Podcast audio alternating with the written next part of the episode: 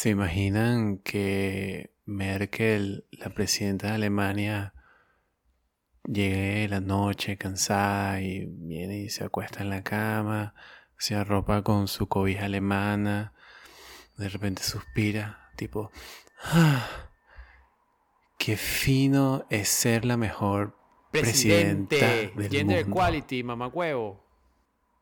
Sigue así, Merkel. Oh yeah! Come on! Feeling! Bienvenidos a este podcast. Su nombre es Lamaste.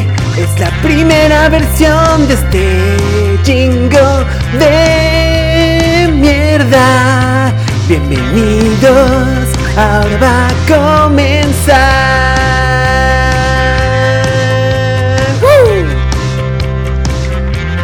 Bienvenidos a Lamaste. No es Namaste, es Lamaste.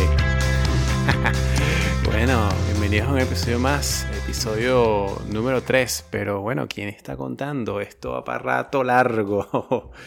y bueno, nada, hoy, hoy me puse a mirar uno de mis cuadros en la casa donde estoy viviendo. Es un cuadro de Ikea, nada elaborado, es una foto bastante antigua de Times Square. Times Square el lugar famoso en New York. Esta foto tiene pinta de que fue a mediados de los 90 por las diferentes cosas que muestra. Por ejemplo, hay una cosa llamada Palm que fue en los inicios de los celulares o teléfonos móviles eh, que revolu- revolucionó por completo porque tenía, tenía, tenía, tenías el, lapicito y podías anotar cositas y era bien de pinga. Era súper popular Law and Order, eh, Unidad de Víctimas Especiales. eh, bueno, como se nota que los tiempos han cambiado. Coca-Cola, bueno, Coca-Cola estaba dominando absolutamente el- el- la industria de las gaseosas, todavía lo hace. Kodak, Kodak era una empresa, imagínense esa vaina. Kodak era una empresa, la famosa compañía que ahora está tratando de sobrevivir vendiendo criptoconcurrencias.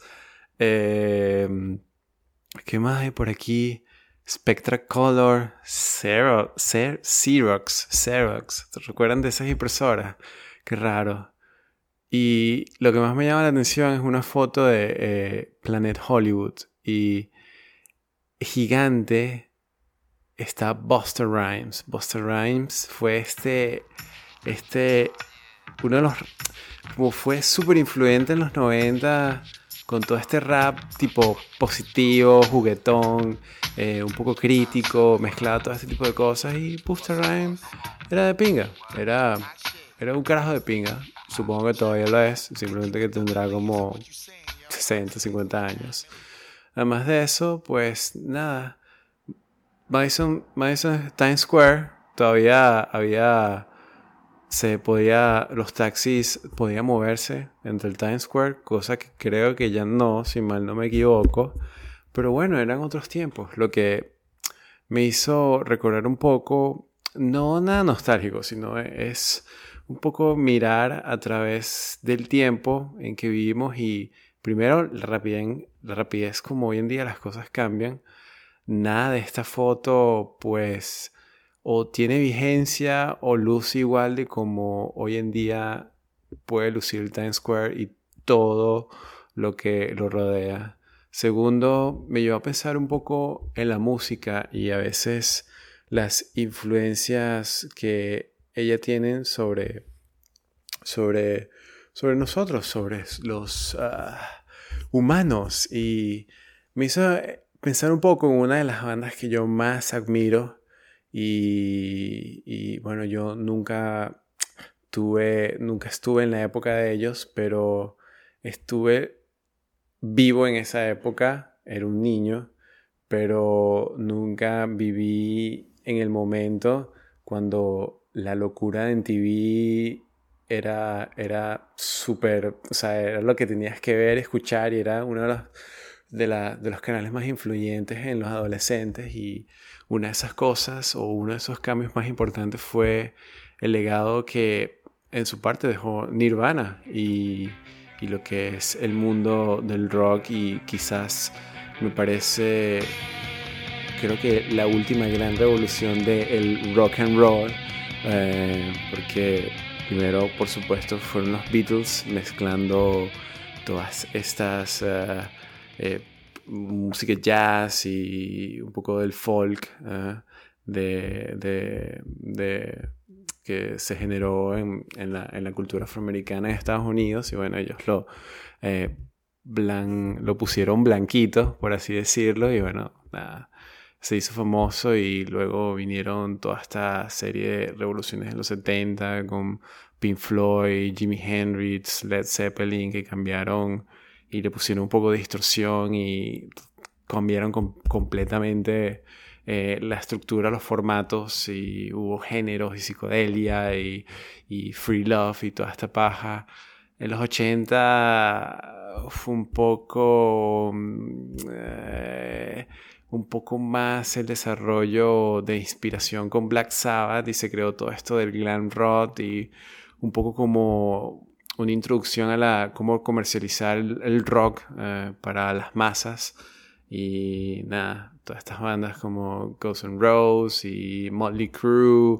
Y bueno, toda esta gente pues se pintaba y nada, hacía que todo esto fuera súper atractivo para los adolescentes. Y nada, más o menos se estaba tratando de, eh, como el pop se hizo su momento en los 80, pues se trató de, de, de hacer sexy, hacer que eh, el rock estuviera en el billboard y nada, con el glam rock y como el, el, rock de LA y Molly Crew y toda esta cosa y un poco Van Halen también. Eh, pues nada, se, se sintió un poco, un poco sobresaturado la escena del rock y, y pues bueno, se sintió un poco falso de alguna manera porque los valores del rock siempre han sido de una identidad, de, de, de, algo que sea genuino, que venga del corazón y los 80 se escapó un poco de eso y fue un poco eh, juguetón y, y, te invitaba a bailar y tal. Y bueno, luego junto con una serie de, otras bandas, tipo Pixies y tal, en realidad vino una revolución que trató de, deshacerse de toda esta mierda y esta este poser rock y nada, salieron gente como Nirvana que cambió completamente la, la, la, la el formato de cómo escuchamos rock y quizás hoy en día cómo lo escuchamos. Al parecer, uno, uno cree que esta revolución fue un poco fue un poco ya olvidada, pero no, esto, esto me pongo a pensar que en realidad fue uno de los cambios más importantes de, de la música y sobre todo del rock. Y pues nada, eso, si tú ves las presentaciones de Nirvana y, y nunca, o sea, no hubo nada igual a esto eh, con, este furor y esta intensidad que nada, eran tres tipos que de la nada sacaban música excelente y, no, necesitaban, no, necesitaban, no necesitaban producciones millonarias, no necesitaban nada y era, no es que era punk rock, eh, anarquía, total anarquía, sino era que estos panas eran buenos y hacían música excelente y pues nada, no les interesaba este, lucir de alguna manera para, para, para, para expresar su, su contenido, sus ideas, su arte al final y bueno, este, no solo eso, sino que eh, usaban ropa de, segunda mano y más o menos fue como el inicio de toda esta onda de, bueno, hacemos lo que queremos y, y si no te importa, pues mámate un huevo, este tipo de cosas. Y pues nada, la influencia de Kurt Cobain, que no solamente es como el, es como, es como el que es como la personalidad más importante de este movimiento, pero hay gente y todavía bandas que, bueno, no, ya no son lo mismo, como Pearl Jam y todo, todo el movimiento grunge, pues básicamente me pongo a pensar que fue la última revolución que sucedió en el rock and roll eh, como tal. Y ahora tú me dices, bueno, Alonso, pero deja de vivir, deja de vivir en el pasado, no seas, no seas pendejo. La música cambia y los formatos cambian y, y, y, todo esto pues ya no tiene sentido que estés hablando de Kurt y cómo cambió la música. Pero yo te voy a decir algo. Sí, y siempre la música está en constante evolución, pero los tiempos y la tecnología y bueno, las cosas han cambiado y nada, la música ha cambiado y el rock and roll también.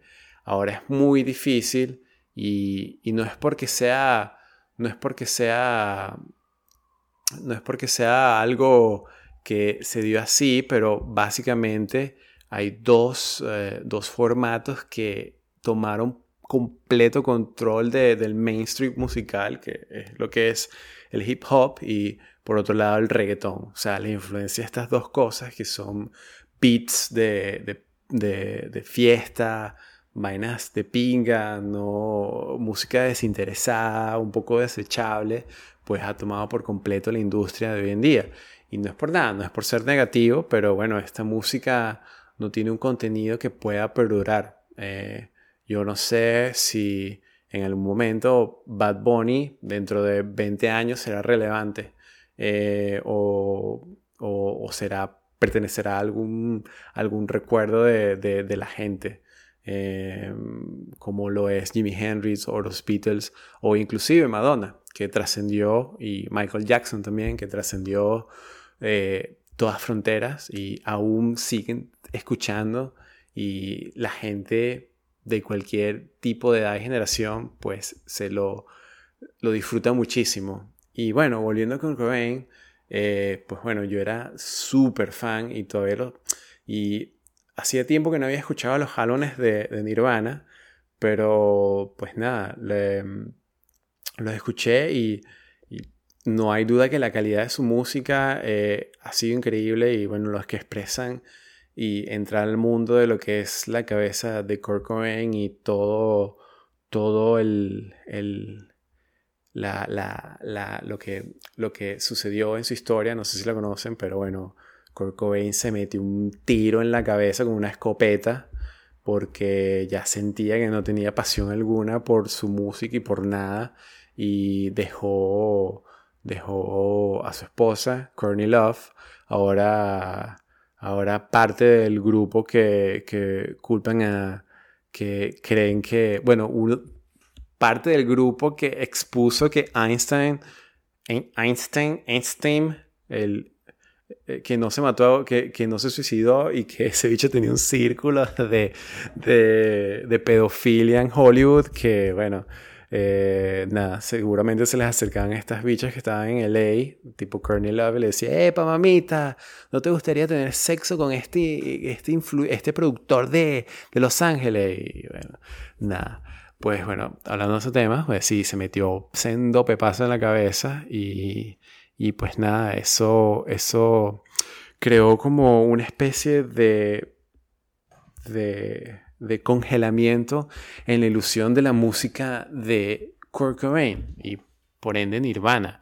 Y nada, siempre tú recordarás eh, la música de Kurt Cobain como música de un tipo en su máximo, máximo auge de creatividad y talento y ahí se quedó.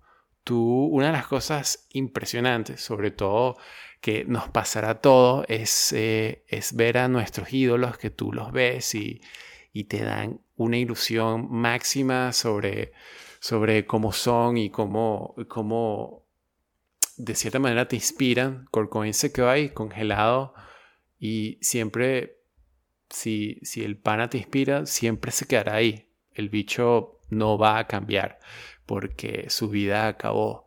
Y no nos pasa, un ejemplo muy, muy, muy vivo en es, eh, yo fui, yo tuve la oportunidad de ir a un concierto de Smashing Pumpkins y pues nada, primero era, ya era el 2000, era el 2017.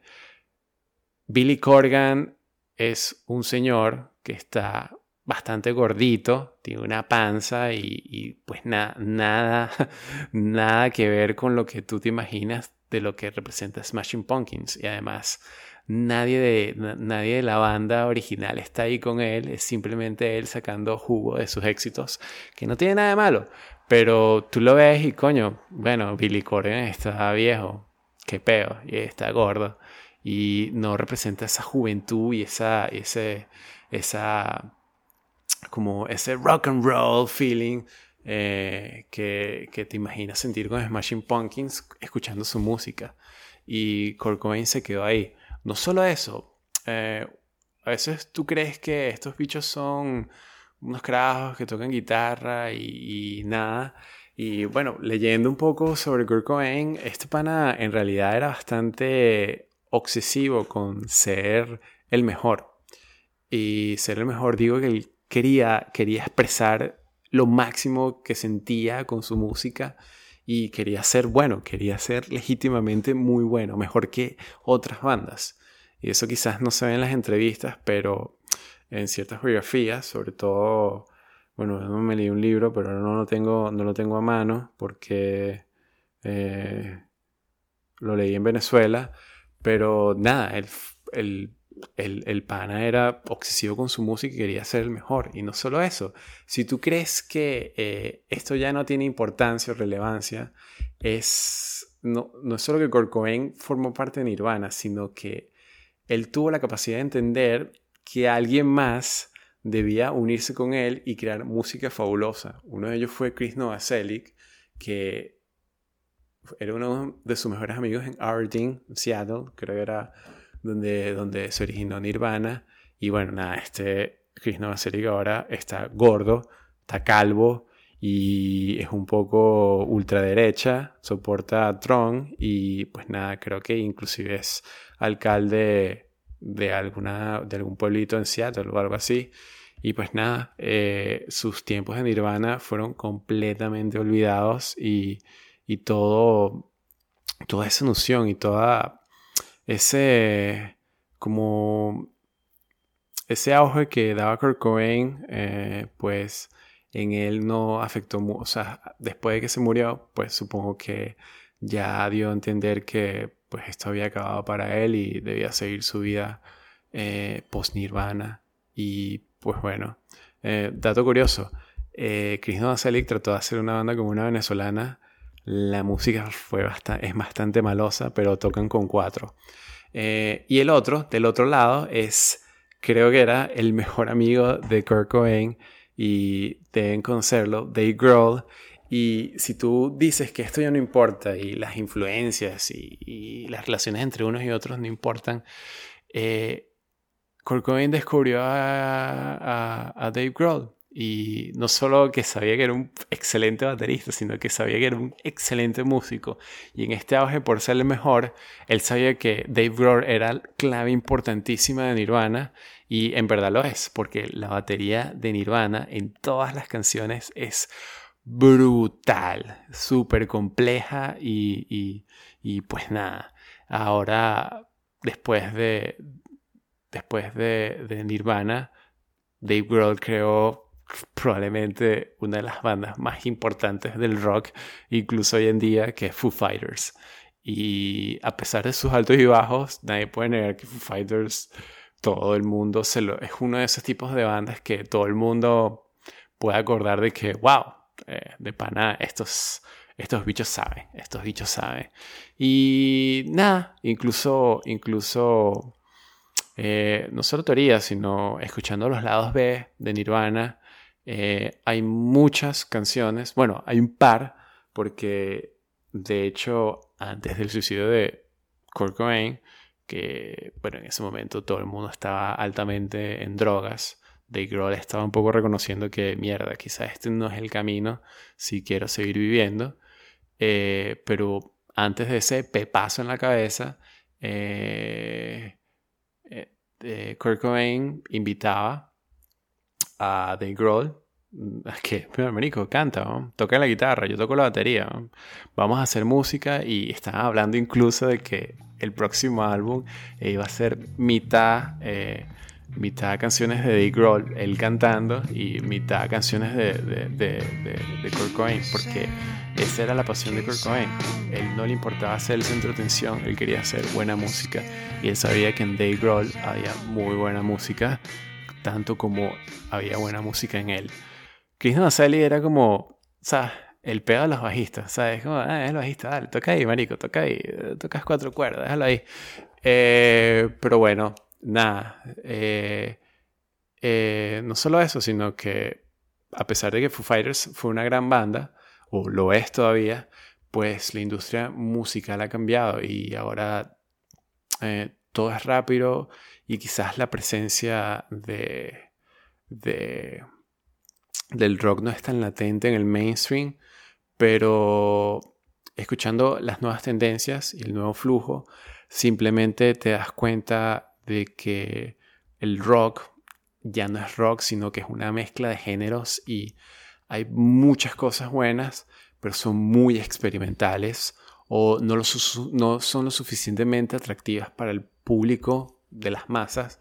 Por eso ahora el rock o lo que engloba el rock, eh, es más, bueno, escúchelo por ti mismo y, bueno, de tipear y eh, más o menos profundizar en, aquellas cosas que no están en el mainstream, porque ya eso está completamente eh, acaparado por el reggaetón y el hip hop, que bueno, encontrarás cosas buenas y malas, y pues bueno, con el reggaetón ya sabemos eh, cómo tener sexo, mamar culo y, putear. Y bueno, ya eso es lo que importa hoy en día en la vida. Pero si quieres ir un poco más profundo, pues simplemente investiga y, descubre las bandas que te quieran. ¿Por qué hablo de esto? Porque al final eh, el mensaje de Kurt como el mensaje de muchos músicos, es simplemente trata de expresarte tal como eres, como seas. Y bueno, si te da ilusión algún artista, síguelo, no tengas miedo y escucha música. La música es lo mejor que puedo ofrecer, es una de las cosas más positivas que puedo ofrecer eh, la vida. Y pues bueno, tripea la música, marico. No le pares el género, no le pares a nada. Simplemente ten en cuenta de que escucha música demasiada y no te detengas y conoce todo lo que puedas conocer. Y a mamar culo, panas. Nos vemos.